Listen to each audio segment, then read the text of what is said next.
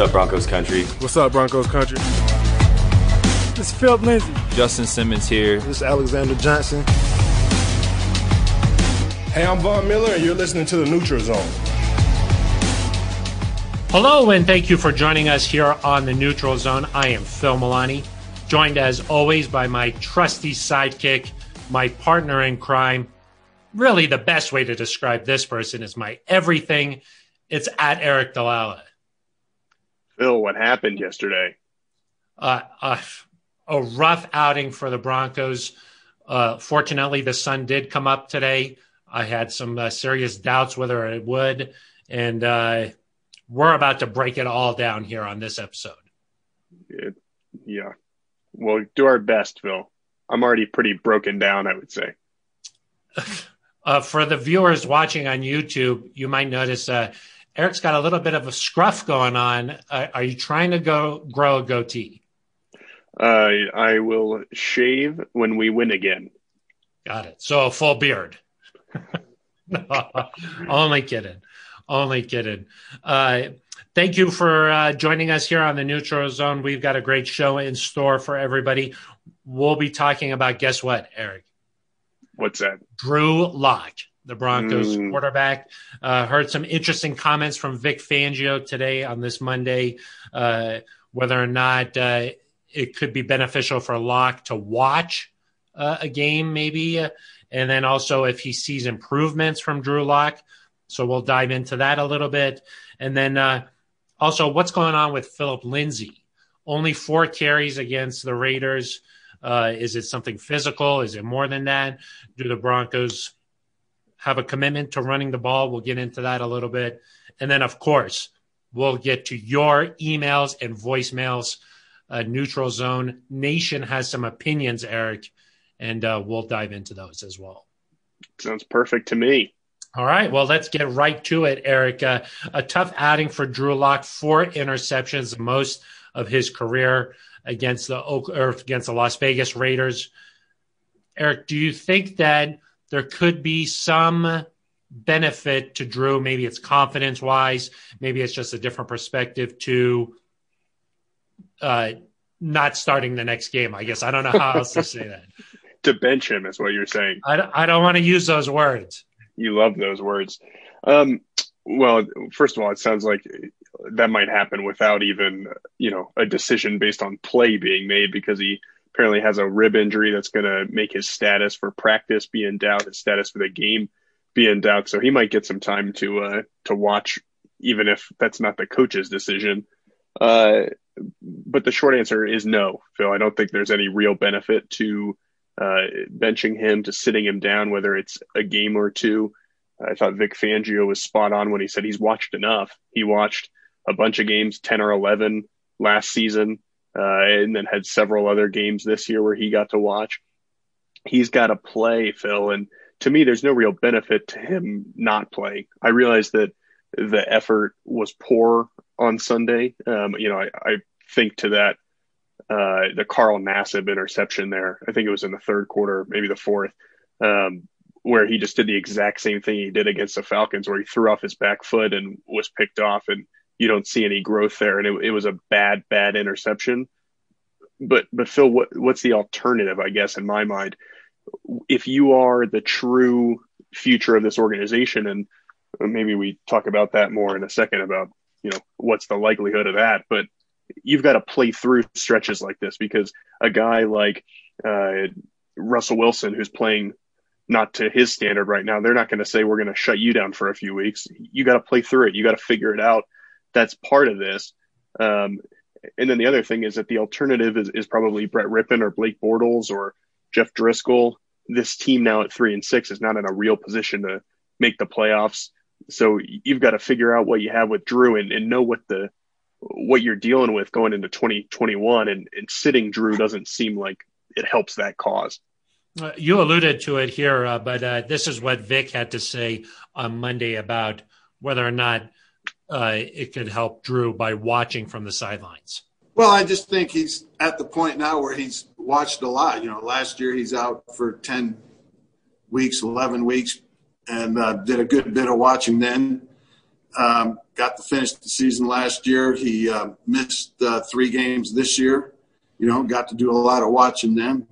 Um, I think he, he's at the point where he's got to play to get through this little funk that our entire team is going through, not just offense, and um, for him to improve and for him to grow. Aric, I'm not sure if it's just a little funk. It might be a little bit more than that uh, going on with this team. But uh, here's my question to you, Aric. Um, at the beginning of the season, it felt like to me uh, there w- were n- not really any doubts about whether or not Drew was going to be this guy, the guy moving forward. You know, uh, they went out and got a bunch of weapons for him.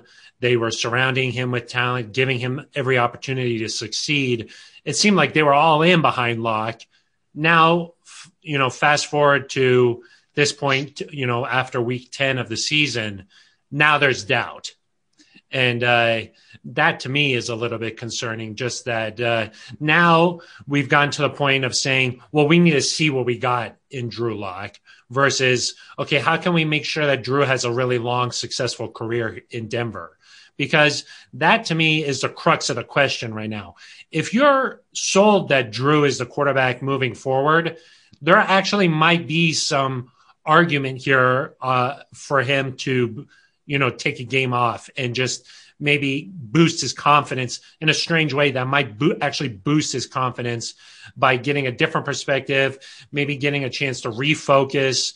And, you know, right now it seems like maybe he's thinking a little bit too much out there. Just let him take a breather and uh, get, you know, re a regroup and a reset. But I agree with you, Aric, though. If you are in the position where you're still saying, hey, we need to see what this guy's capable of, we need to see if he's still a quarterback of the future. If you're in that camp, then definitely you've got to let him play. Yeah, well, a few things there. One, the N F L is not the M L B, it's not the N B A. When a guy gets in a little bit of a funk, you don't normally just sit him out, particularly when it's at the quarterback position.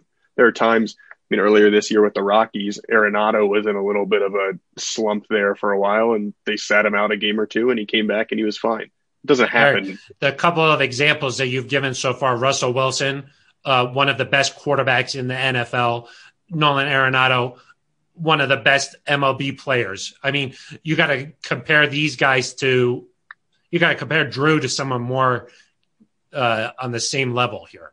Well, yeah, but I mean, the comparisons. Like Russ, I'm not using uh, Tom Brady or Aaron Rodgers. I do think Russell Wilson is in a class below that. I mean, they're, that's part of it too, that, you know, guys at Drew's level are not necessarily, I mean, what, what quarter, like Jared Goff, for example, is that a better example? He has not, not been benched. I mean, okay. You keep going down. I well, don't know. I mean, I mean, Drew yes. is currently Drew. The passing offense is currently the worst in the N F L. So there's not a way to compare him to somebody if you don't want. Like Sam Darnold was not benched. Is that is that work? Yeah, he's not playing because go. he's there he's not go. playing because he's hurt. So okay. That's a little bit of a different example. Um, going back to what you said before, though. I'm my take, at least coming into this year and how I read the situation, was that the Broncos were making a commitment to Drew for this season, and they were doing everything they possibly could to put him in a position to succeed so that they could get an evaluation of him. With all these weapons they had around him with Jerry Jeudy, K J. Hamler, Cortland Sutton, Noah Fant, Albert O., an improved offensive line, that was supposed to give you kind of, hey, here's everything Drew needs to succeed. Now let's see if he can do it. And I, you know, I never thought that there was a doubt that he was going to be the quarterback for twenty twenty, but I, I do think people said, hey, he's got to prove in twenty twenty that he's the guy for the next five years. And so I think he still is trying to prove that. And uh, unfortunately, Phil, what we've seen the last few weeks, I now, if you think about like that New York Times confidence meter that they have that wavers back and forth, I think the needle is probably now tilting toward Drew not being the guy for the next five to ten years. Doesn't mean it's impossible that it flips back, but he is in a rut where he's made some of the same mistakes again and again. And both he and Vic have said there is some improvement, but we need to see more of it here. And uh, certainly I think if, if Drew plays the way he did against the Raiders or the Falcons for the rest of the season, I, I would think the Broncos would have to seriously consider either drafting somebody or making a trade for somebody, or signing whatever free agent might be out there. I mean, this this particular level of quarterback play is not sustainable. Yeah, they, I mean, there was no way that no matter how good the other players played yesterday, if Drew was going to play like that, the team had no chance, you know. And I think that there is an argument. I get that the quarterback position is unlike any other position in sports, you know, but there is an argument to be said that if another player at a different position played like this, they would have reduced playing time, you know. And I'm not sure how you sell the rest of the team on just saying, hey, look, like, guys, we're three and six. Um, we just, you know, the rest of these seven games, you guys got to go out there and play hard. But really, for us, it's just about determining if Drew Lock is healthy, is is the guy moving forward. I don't know how you sell that, Aric. Well, I think if you're a veteran, the way you look at it is the Broncos have tried kind of stopgap measures for a couple of years. They tried Trevor Siemian, who, you know, he's probably the second best quarterback they've had since Drew, or, you know, what Drew could be, I guess. Uh, Paxton obviously didn't work out, but he at least was an investment to the future. Joe Flacco was sort of a, a short-term solution. Case Keenum, uh, you could argue that that was supposed to be a long-term solution that didn't work out. But I think guys in the locker room are smart enough to understand you don't win consistently year after year unless you have a really good quarterback. And so if you're If you're Vic, you know, it's, hey, we're all not playing well, but we've got to stick behind Drew because, Phil, I still don't doubt that Drew has the potential to be the guy. He has the talent. He's shown certain throws there, time when you're like, wow, hey, he can be that guy. It's just he's got to get out of this rut, get past this, and show that it's just a blip, as opposed to defenses have figured him out by blitzing, because right now anytime he faces pressure, it has not gone well.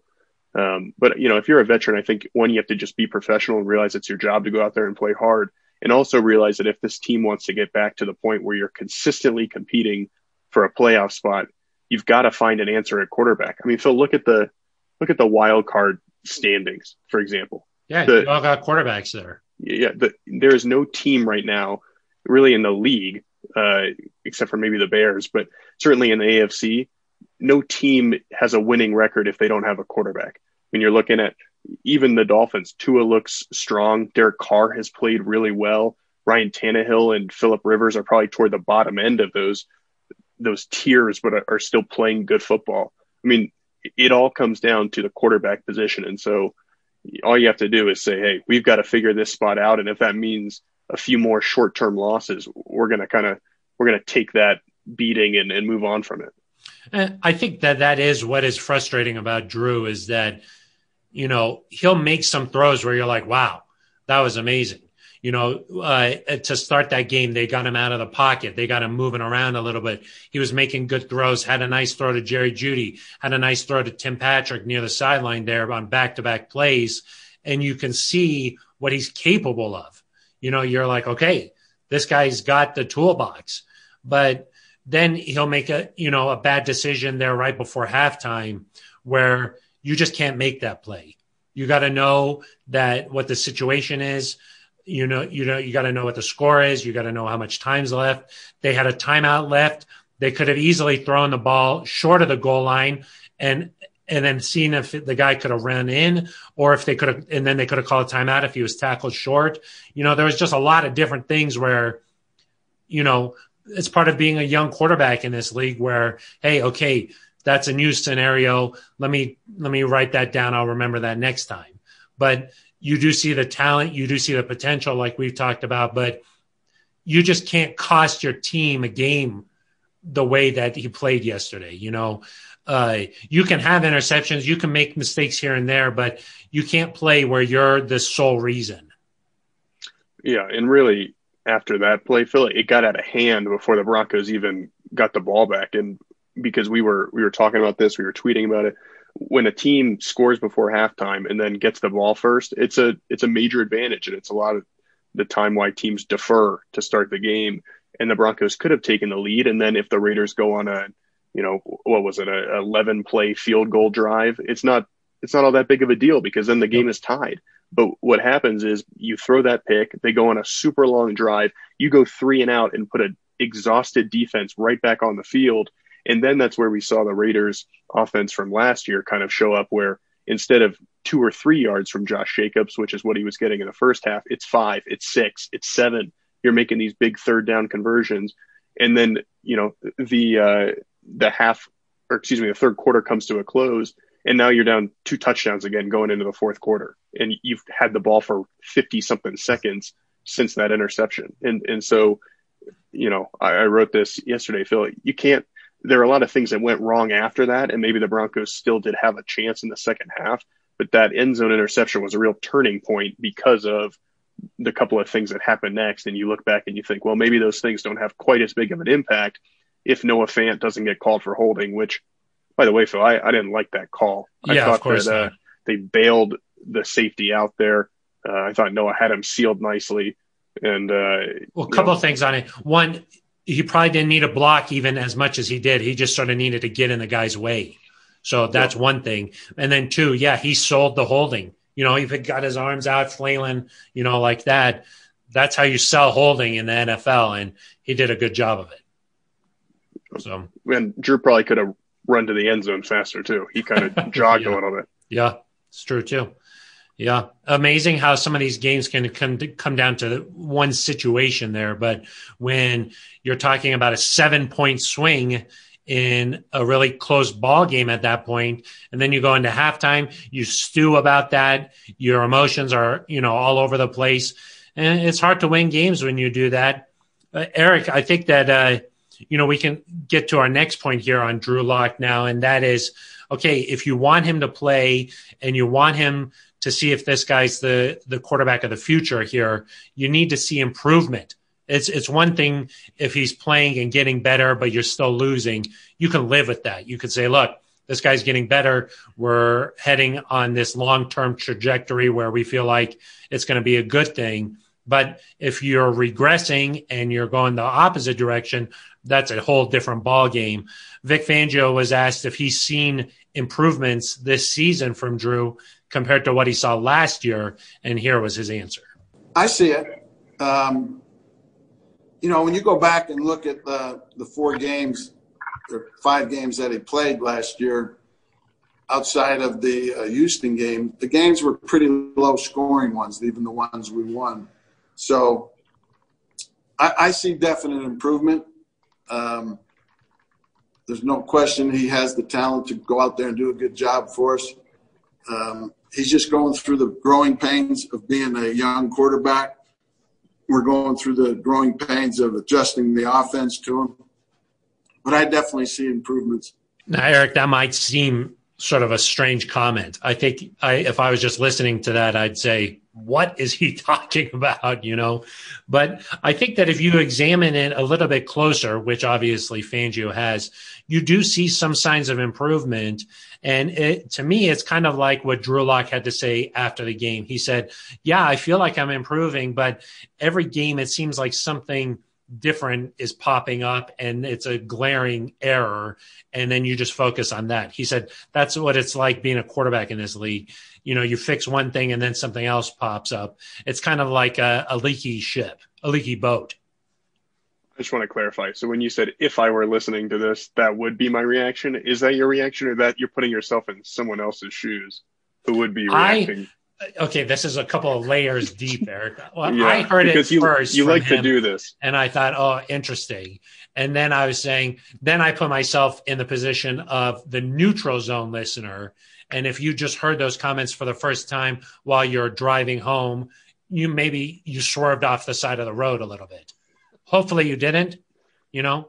Hopefully you weren't in the middle of a huge bench press or a squat and you heard that and then you stumbled over. You know, hopefully that's not what, what happened.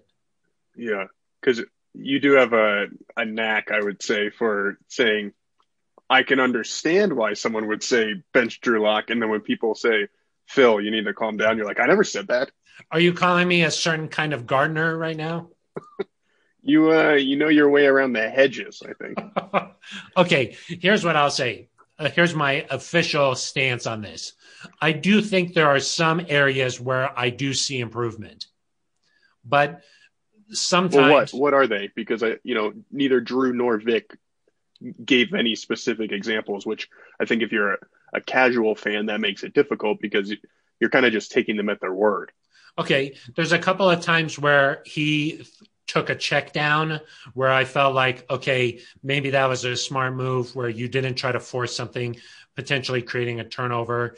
Uh, you did that. Maybe you did that three or four times, but the one time you didn't do that, it really hurt you. So then you're like, okay, there's some growth there where you're like, okay, he's learning to understand the flow of the game a little bit. And then boom, right before halftime, he makes a colossal error. So then you're like, gosh, you were doing so well with this, but then you just have this giant mistake and it overshadows all the other checkdowns you did, you know, or, you know, I feel like, okay, he knows that he's getting pressure. And then a couple of times there, he was rolling out and he was throwing accurately. And I was like, okay, like it seems like he's stepping into his throws. He's feeling confident with the ball and he's making, he's delivering these throws. And then, like you mentioned, uh, the third interception there, he's falling back and he's throwing. And of course, that's going to get a lot of attention that, hey, you're falling back again. You're, as Pat Shermer called them, fadeaways. That, that gets the attention. And that just sort of uh, negates all the other things you were doing well. You know, his footwork was actually okay a large portion of that game, but a couple of times that he didn't do it, they're huge mistakes. Yeah, leave the fadeaways to Jokic. Yeah, exactly. I like that, Aric. You like that? Jokic does that little. Or do you, uh, do you want you me know, to pick like an N B A player that's like closer to Drew Lock, since you don't like comparisons? When the yeah, who people... would, in your opinion, who's an N B A player? You probably couldn't even name somebody like that. Well, yeah, the, the part of it, people use comparisons to like get people to understand, and you're like, pick a really obscure Random. player from the M L B, please. Yeah, um, yeah, maybe. Uh, Like an Alex Caruso, is that still too? Oh gosh, jeez, I'm not um, going there. Uh, no, you know, some things I saw. I think Drew op- and this is compared to last year. I think Drew and the offense operate the two minute offense a lot better than they did a year ago. I think he's more comfortable in that. I think generally, maybe not uh, every game this season, but they've responded better to three and outs with being able to then piece together uh, some semblance of a drive. Uh, the next time, I think they've been able to overcome mistakes, you know, not not overall, but in individual drives last year, if there was a holding penalty or if there was a false start or something that kind of just ended the drive. I think there are times when they're better at that this year. But you're right, Phil. It does feel like that, like a leaking ship sort of situation where you plug one hole. Uh, you know, maybe this week it's knowing when to throw the ball away. And then the next week it's, you know, hey, did you read that uh that pressure appropriately, or did you move to your second or third receiver? And there's just a, a lot right now. And um, it doesn't help Drew that every other young quarterback that, or almost every other young quarterback that we're seeing right now is somehow handling those things. And so that's where you get into the questions of, is he the right guy long-term? And I did see one take yesterday, Phil, that, uh, someone tweeted, like, you need to give Drew Lock time. He's only played twelve games. Lots of young quarterbacks struggle. And they like copy and pasted that and said, Paxton Lynch only played X games. Young guys struggle, blah, blah, blah. And I just like to say the potential, at least on the field and being able to do it in an N F L game, we didn't see anything anywhere close with Paxton to what we're seeing with Drew. And I think Drew has already established that he uh, has some of the qualities to be the guy that maybe Paxton didn't. And so, you know, you can't just say, you can't just give up on a guy after ten games just because it didn't work out with somebody else. You, you have to evaluate everybody separately. And I do still think there's a chance he can turn it around, even if it hasn't looked pretty. Yeah, it, it's not fair to Drew that just because he happened to get drafted to the same place as Paxton Lynch, that you're comparing these two. I mean, they're not even the same type of quarterback, style of quarterback. I mean, Uh, Paxton Lynch had a ton of physical potential, but it just was clear that his passion for the game was not there. You know, uh, Drew, on the other hand, has a ton of passion, a, a ton of leadership skills, a ton of physical tools. I'll say this, Aric, you know, you, uh, not you, but a lot of people keep comparing uh, uh, Drew to maybe some of the other young quarterbacks around the league.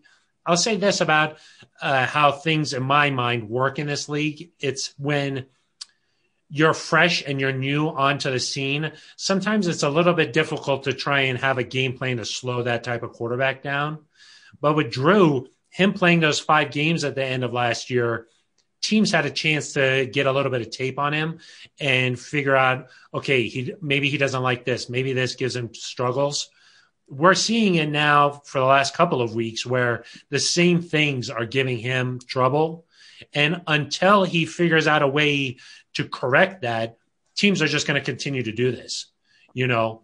And uh, um, I agree. When pressure comes directly at him, he's got a tendency to backpedal, throw off of that back put, foot. And, you know, until he figures out a way to maybe read these things a little bit better pre-snap, which only comes with experience, um, until he figures out a way to, you know, okay, I think this pressure is coming from this way. We need a hot route here. We need to be able to adapt with the flow of the game. You know, until he learns not to lock in on one guy and just try to snipe a ball in there, until he figures those things out, these mistakes are going to continue to happen. Yeah, and, you know, there are times when he has figured it out, I think. Like, I think it was in the fourth quarter on one of the final drives, he had pressure immediately and looked to Noah Fant, and Noah Fant hadn't turned around and hit him in the back. I don't I don't know if uh, Noah was the designated hot route on that play or if Drew was just throwing it away, but thought that was decent awareness. And I will say the other thing about pressure, Phil, is that Drew has a tendency when there's pressure to either roll out or in recent weeks throw the ball away or just kind of uh, kind of bail out anytime there's pressure. Some of the great quarterbacks, Phil, they don't take unnecessary sacks. They don't take unnecessary hits, but they know when it's time to stand in the pocket and throw the ball and take the hit. I'm not sure I've really seen Drew do that all that much, where he kind of decides steps up hey, into the pocket. Well, and say, hey, I might get hit here, but I'm going to deliver this forty-yard bomb down the field to, to Jerry Jeudy. Like, we see great quarterbacks know when to do that. And I haven't seen maybe that ability to kind of, it seems like he's still judging on when do I, it's either I have a clean pocket and I throw it, or I get out of there and I throw it away. And there's no middle ground where the pocket's collapsing and it's mm-hmm. tight and you find a way to make a play from in the pocket. And that's, that's necessary, I think, to take the next step. Uh, I was going to say he did connect on one where it was the roughing a penalty passer where he stepped into a throw and then he took a lick underneath his helmet yeah. there and he got, they got an additional fifteen yards. Yeah. I think that was right before halftime, right? Yeah. Great example of what you should do. And, you know, yeah. what you don't see maybe all that often. Um, yeah. I, I just, I'd like to see him continue to make strides there. And that, well, that kind of reminds me of when I, I was talking to Rich Gannon a couple of weeks ago. Name drop, but uh, uh, talking to him, he said it's easy for somebody to tell Drew that, you know, hey, you need to hang in there. The pocket's not as it's not collapsing as fast as you think. There's time if you step up into the pocket. But when you're taking the kind of hits Drew was taking, you understand why maybe he's a lot more hesitant to do that. Yeah. So, uh, I don't know. I, where does that leave us here, Aric? I mean, where do you feel like this team is at this point? Where do you feel like we are, we are with Drew? Like what, you know, you don't want to say it's overreacting to one game because I think there is a bit of a pattern here ever since he really got back into the lineup where, you know, even that Patriots game, it was a bunch of field goals. You know what I mean? So like, it's a bit of a pattern here where they're struggling to put up significant amount of points. Yeah. And, you know, ideally he turns it around and he looks much, much better. Um, and, you know, you feel happy and great about the end of the year. And that's all, uh, you know, perfect if it works out that way. I think the more likely situation is that there's some more struggles, that there's some games that look okay and promising, and that there's some games that are, are poor again. I mean, you still got to go to Kansas City. You're playing a really good Miami defense. If Drew's able to play, uh, you're playing a Buffalo team that's strong. You still got to play the Raiders again, even though it's at home. So still some tough matchups on the schedule. But Phil, I, you know, kind of always look at what else is out there. What are the, what are the alternatives? And mm. the alternatives are you trade for a guy that maybe isn't, you know, if the, if the Jets decide to draft Trevor Lawrence, number one, if he's available, is Sam Darnold a guy that gets moved, or there, is there a veteran quarterback available, or are you looking at taking another quarterback in the mid first round, or like the late, the late uh, early digits where a Justin Fields and a Trevor Lawrence are gone? I mean, to me, or do you say, hey, the offensive system isn't working and you need to figure out something there? I mean, to me, Phil, those alternatives are just not, there's no guarantee among those alternatives. And so I still think, well, maybe uh, Drew's chances of becoming the next John Elway, like some people hoped initially with his like gunslinging style of play and mobility, while maybe that is seeming increasingly unlikely, doesn't mean that he still might not be your best option next year, depending on how things play out. Yeah. I mean, I, it's a, what a blur of your N F L career, right? Like you come in, you have five good games, you go four and one, albeit if you heard what Fangio said there a little bit earlier, it's not like he was lighting it up, but they were winning games. There was a different feel about Drew at the end of last season. He was having fun. And then you come in this year, you don't have any off season. You don't have a preseason. All you have are these training camp practices with a new offensive coordinator, and you injure your shoulder, and you flash, you know, fast forward to this point and people are talking about you just being done. You know, it's, uh, I don't know. I, I, I would tend to say I'm willing to be more patient with Drew, even after what's happened here. But, but, um, at the end of this season, we'll know. I well, guess is what, what it'll be, what it comes down to. Yeah. And, um, I think it'd be easier, and the schedule's been tough all year, and it will be tough again next year because you play the A F C North and those teams look good.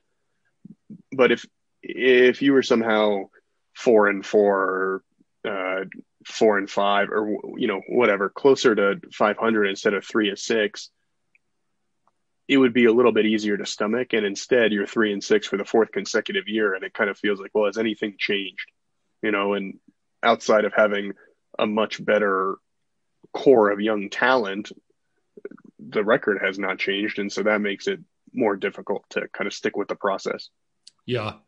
And I would say that yesterday's game felt a little bit different in the sense that, one, it never became really competitive late. Um, and the Broncos sort of just uh, were never really in that game. And then on top of that, there was some sloppiness there where, you know, Tim Patrick got ejected at the end of the game for some chippy play. There was at one point nine guys on the field on defense. Malik Reed ran on, was a tenth guy, and then they ran the play. And then there was one point where they had to call timeout because there were twelve guys on the field. So, like, yesterday's game, and I agree with Vic, all around just was not – it felt different a little bit yesterday. Whereas last year, even if they were losing games, other than that Chiefs game, really, it felt like at least things were sound, things were solid, um, but they were losing. You know, this one felt a little bit different yesterday, and we'll have to see. It's going to be a big test coming up uh, here with the Dolphins game. Eric, one last thing I wanted to talk about with regard to the game, and that is running the football. People, I think, are easy to point to the final box score and say, hey, Phillip Lindsay only had four carries. But within the confines of that game, it's not like uh, Melvin Gordon was getting a ton of carries and they were just ignoring Phil. The running game, one, with the way time of possession was going in that second half, never had an opportunity to really get going. And in the first half, Melvin Gordon was breaking a ton of tackles. It's not like those were like easy running lanes he was going through. No, I thought Melvin Gordon was impressive. Maybe, you know, he had that hundred-yard game against the Jets, but this is a much better defense. So I think you could argue it was his most impressive half of the season. And you're right, Phil, a lot of it, I mean, there's so much chatter today about how many times Drew Lock threw the football, and hey, he threw the ball twenty-five times in the first half, and he threw it, uh, you know, forty-seven times overall. And what's going on with that? Well, he threw the ball eight times on the last drive as you were running a two-minute offense. So really, in the first half, he threw it sixteen times under normal game play. And then, of course, by the time you get your second possession of the uh, second half, you're already down fourteen points, and that skews all the running, your ability to run the ball and kind of keep a balanced approach. Um, so that's kind of the first thing, is that it devolved into him throwing the ball almost fifty times, but that's not how they played for the majority of the first half.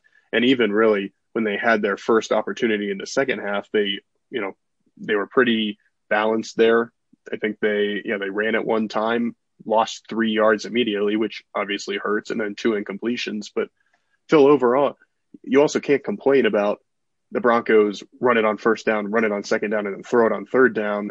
You can't complain about that and want them to be more aggressive. And then when they, I think they threw it on f- their first five first downs, Phil, on in the uh, in the first half, and it was working. You were moving the ball, it was efficient. You were keeping the defense on your toes, but you can't you can't complain about one thing, and then when they do the opposite, you can't complain about that too.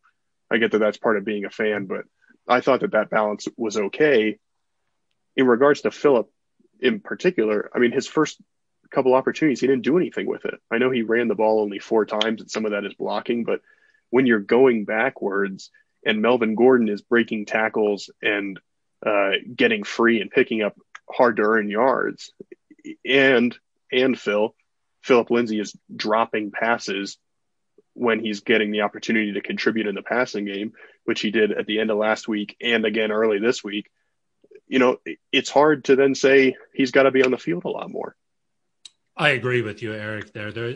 Uh, in fact, there were a couple of times where the Broncos ran the ball, and I was like, "What are you doing?"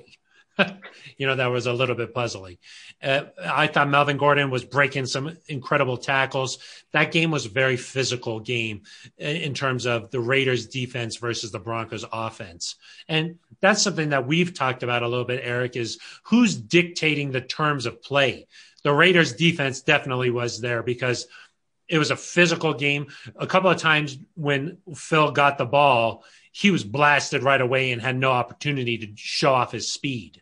So that gets to, okay, well, what kind of offense is this? What's your identity? Because I, I would say if there, if it was possible, they could have tried to get Phil out in space and use his speed and do those things.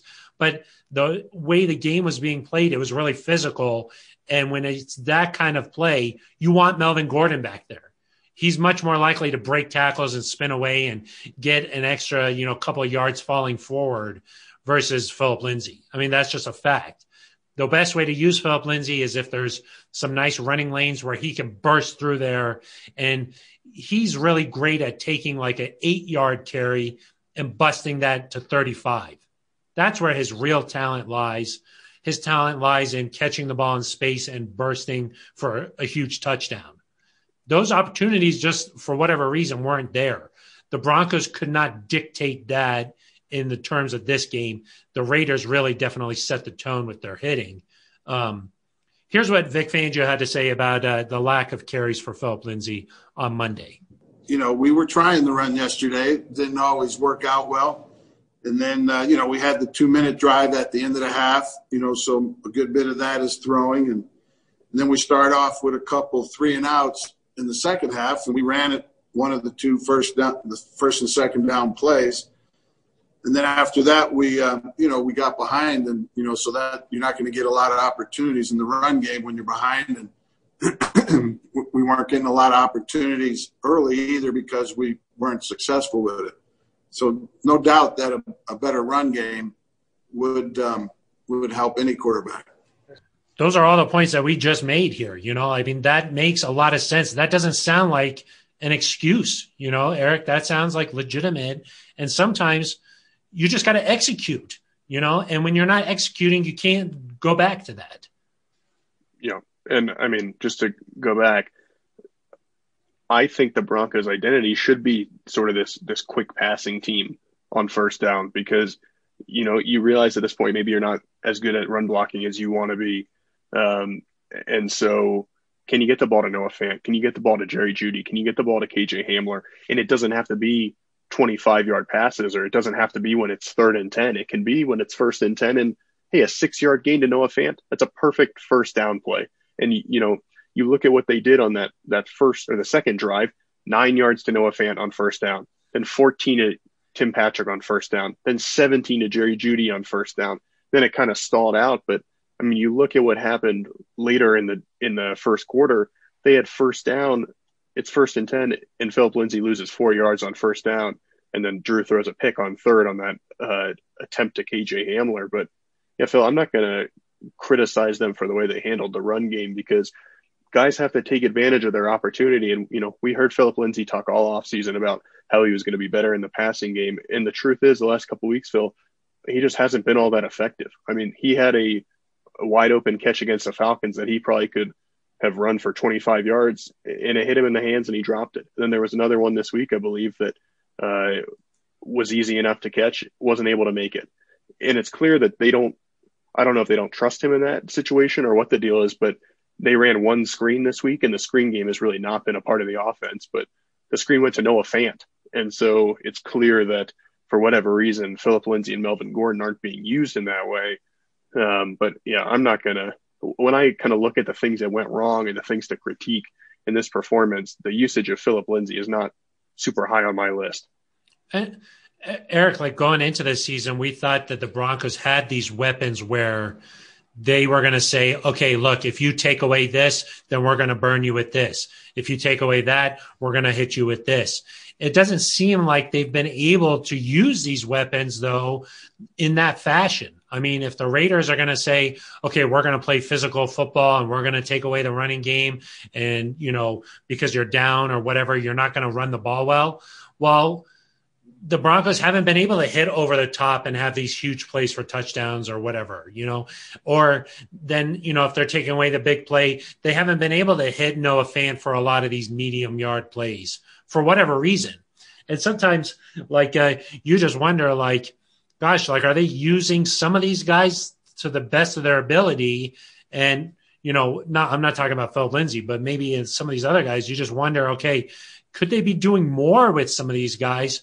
And then you look at the final box score, and I know that's not really an accurate description of the game, but, you know, you just figure like, gosh, like Noah Fant just didn't really have a huge impact on that game the way, like when you face one of these elite tight ends, you know, I, I, you just wonder why, why haven't we seen that?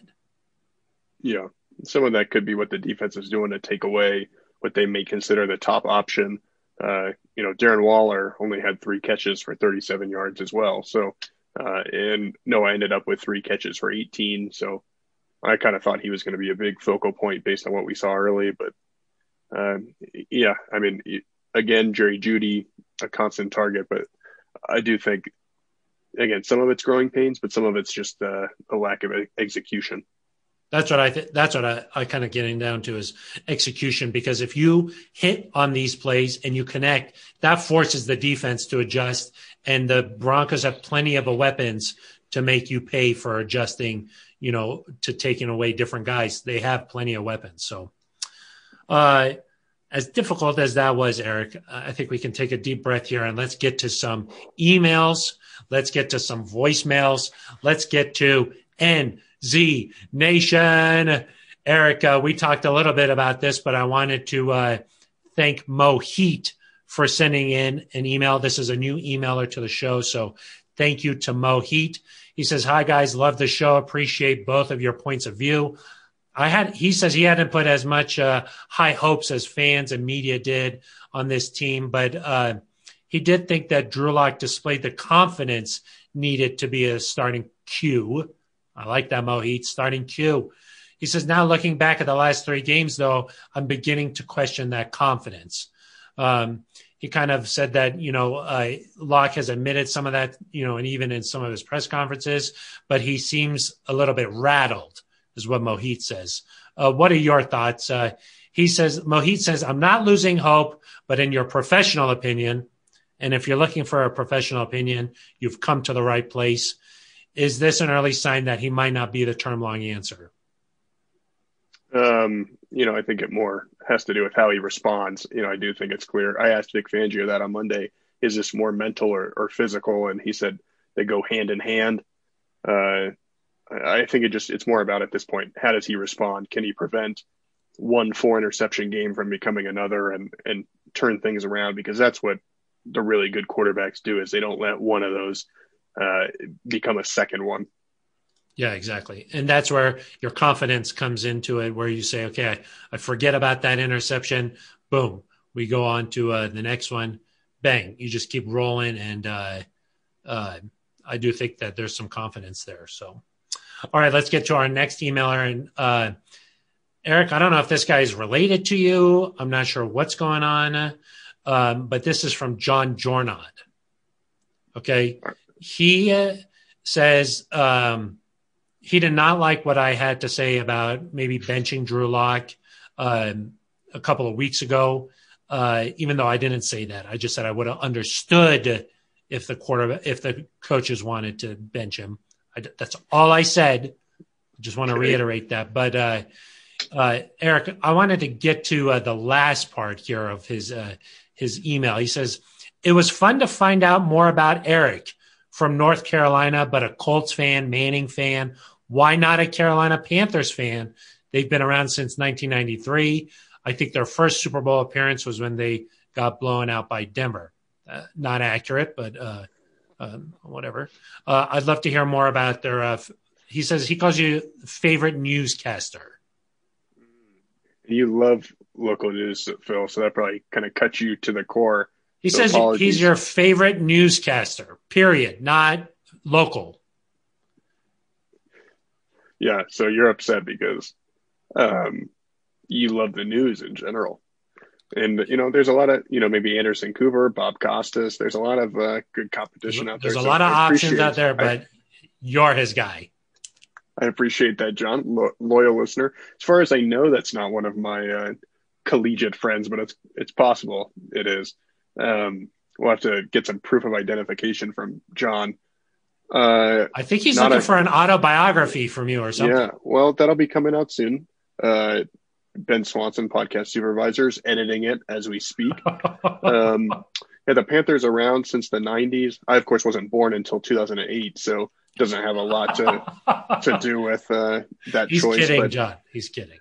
Um, No, my, my dad swam at the University of Tennessee, as you know, Phil, and Peyton Manning attended the University of Tennessee. So everyone in Knoxville basically roots for Indianapolis and for Peyton. Got it. Uh, that's that's the only book preview you get for now. You have to Got pay it. for the full for the full copy. Maybe uh, when the book comes out, we can do a whole podcast just dedicated to, you know, your life and uh, what happened. Yeah. So that'd be nice. If there are any emailers who want to know about my background, I'd be happy to just open up and just divulge everything. But um, pure blood Italian. I have not. Nobody's asking for that. So I just, I don't say it. So. You were born in the hills of Sicily, weren't you? Not quite that far south. Got it. We'll see. Um, John uh, later on emailed, uh, this was on Saturday, and said that uh, he was watching that Atlanta game again, and he wanted to know about that intentional grounding on Drew Lock there. The ball hit an Atlanta player first before hitting the ground. They never really went in to explain that, but Aric, what is the rule there?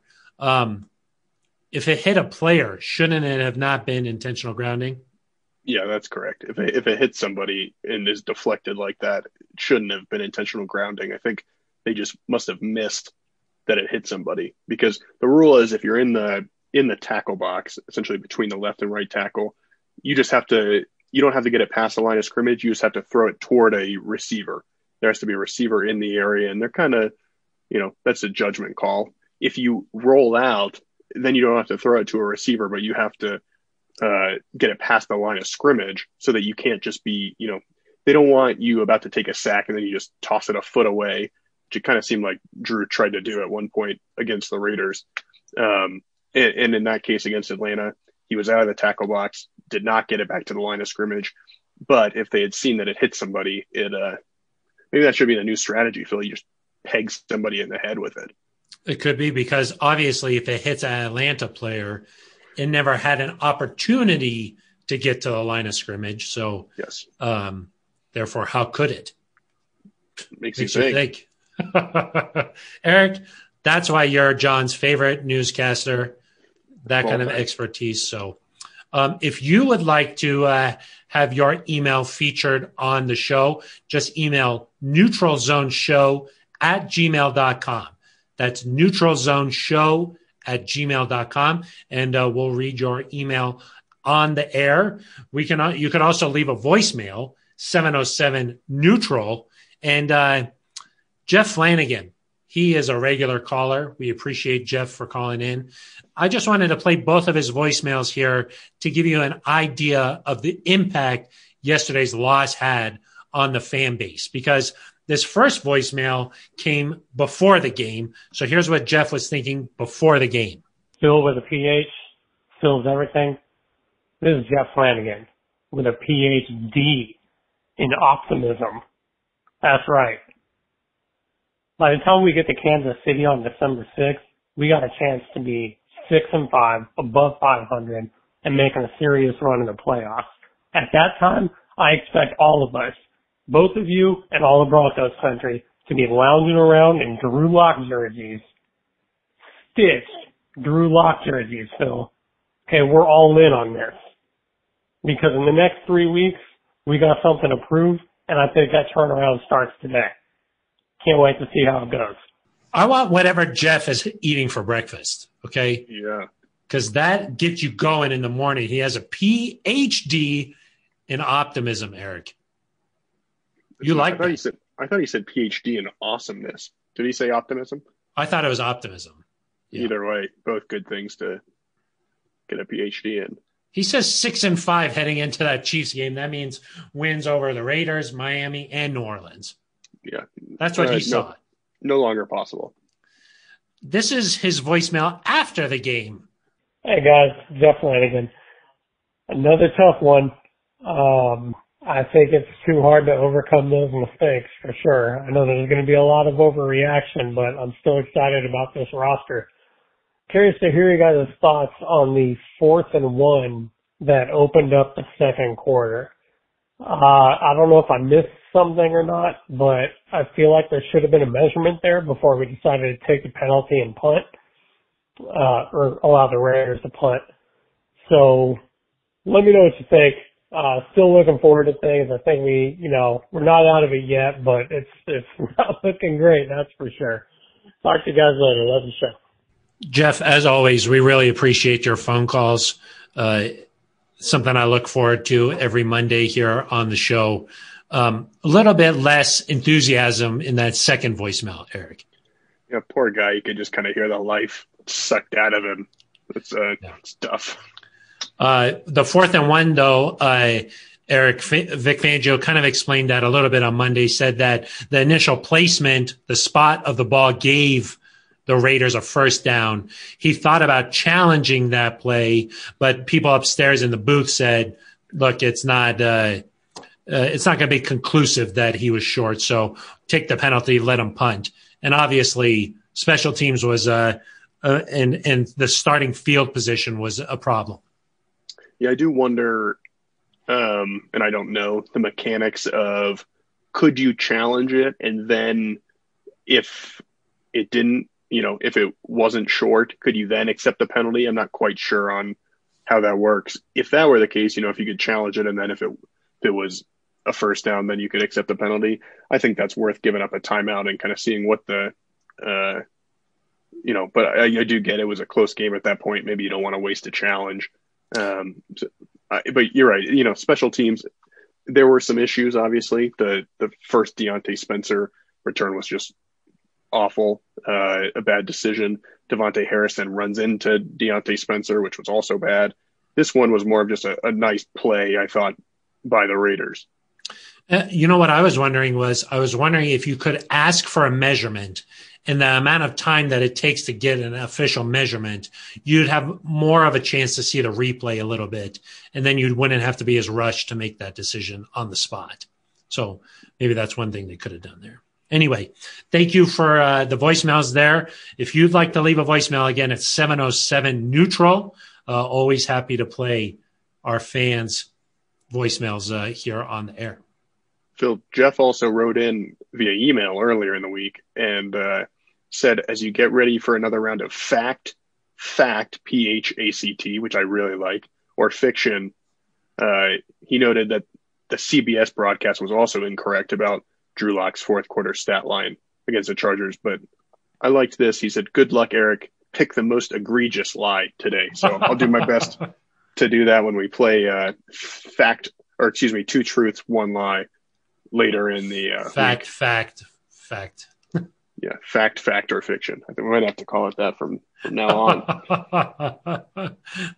Exactly. That's a good. That's a good line. Maybe Jeff uh, will uh, will pick that up. So, uh, anyway, uh, thank you for uh, all the emails and voicemails from uh, N Z Nation here. I think that's going to wrap up this episode of the Neutral Zone.